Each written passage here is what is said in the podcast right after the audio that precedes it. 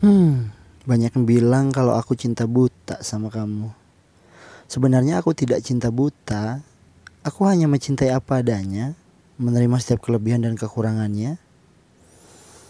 Banyak juga yang bilang kalau aku bucin. Sebenarnya aku bukan bucin. Aku hanya seseorang yang ingin melihat orang yang dicintainya bahagia. Apakah semua itu salah?